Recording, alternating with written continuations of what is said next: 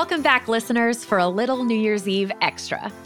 Last week, Lee Abbamonte and Alexandra Baackes shared some of their favorite recommendations for New Year's fun. In this mini episode, they're sharing bucket list picks, their top tropical New Year's destinations, and they'll also explain why you should be telling all your friends to get married on New Year's Eve. So, grab the champagne and let's get this party started.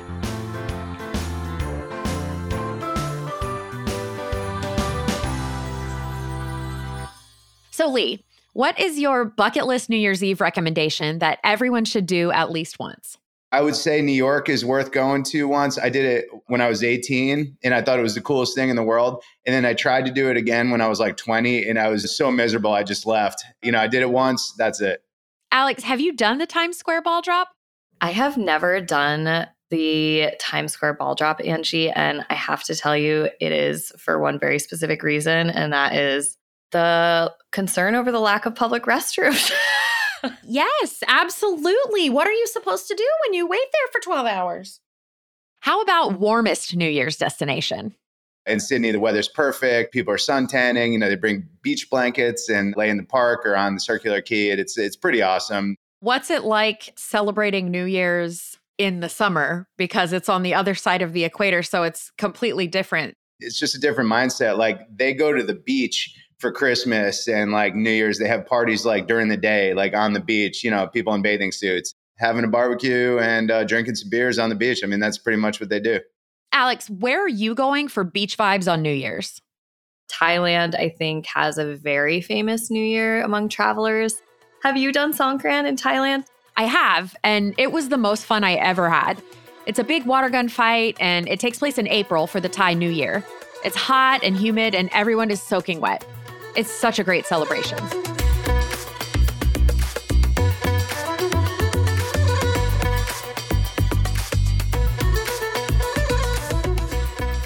Let's go for a unique destination, a place most people might not even think of. I'll tell you a cool one I did. I was in um, the country of The Gambia, which is in West Africa. A lot of people don't know this country, but it's like this small sliver of a place wholly within Senegal. It's actually a really popular beach resort destination for Europeans, especially British package tourists. It must have been two thousand nine. Yeah, it was uh, New Year's two thousand eight turning into nine. We just had like a blast because we didn't even really plan it. It just happened to be where we were for New Year's Eve, like, because I was doing this massive trip across West Africa, and it, it worked out really well. I had a great time. Probably the most unique place I've spent New Year's, for sure. Let's get sentimental. Alex, what's one of your best New Year's memories? My parents threw a wild two thousand Y two K New Year's Eve party for all their friends, all their friends' kids. They rented out this raw space in downtown Albany, New York, where I grew up. And they brought in my Uncle Dave to be the D J. We all dressed up in like black tie, and all the parents and kids went wild. At midnight, we ran outside to see the fireworks in the plaza.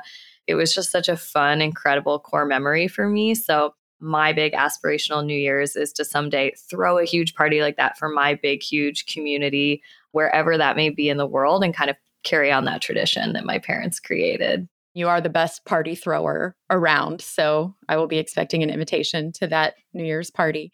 For our final recommendation, let's talk about New Year's nuptials. Love them or leave them. So I've been to two New Year's weddings, and people were complaining about it. And I'm thinking to myself, this is great because, like, it makes my decision for me. It's all you can eat and drink, essentially. You're in a confined area, a certain amount of people. They have bartenders, you know, they have theoretically good music, and theoretically you're around people you might know. It makes up your mind for you. So for me, it's actually nice to not have to make the decision. So a lot of people hate holiday weddings. I actually like them because I don't like to have to make a decision. Excellent point. How about you, Alex? Any New Year's wedding experiences? I had a very special New Year's, actually, I believe, oh my gosh, coming up on two years ago now, which is my little sister got married on New Year's Eve in Philadelphia, which was so exciting and beautiful to, you know, have somewhere to be all dressed up at a beautiful art museum surrounded by family and friends. But one of the great things that made it so special is they really combined the tradition of the mummers in Philadelphia who come out on New Year's Day. So not only did we have like a beautiful New Year's Eve celebration, we really combined it with a local destination specialty. That is an ideal situation. If everyone I know would get married on New Year's Eve from here on out, I wouldn't be mad about that. I would love, I would love every bit of that. That'd be magical. So yeah, when you get married. If I ever get married, I'll get married on New Year's Eve just for you. How's that? That, that would be super convenient. Thank you. Thank you. Lee Abbamonte and Alexandra Baackes, thank you both for joining us. And thank you, our listeners, for being with us. If you're planning a trip, be sure to connect with the triple A Travel Advisor. Check out triple A dot com forward slash travel or visit your local branch. And if you enjoyed this podcast, please subscribe and leave us a review. I'm Angie Orth. Thank you for traveling with triple A.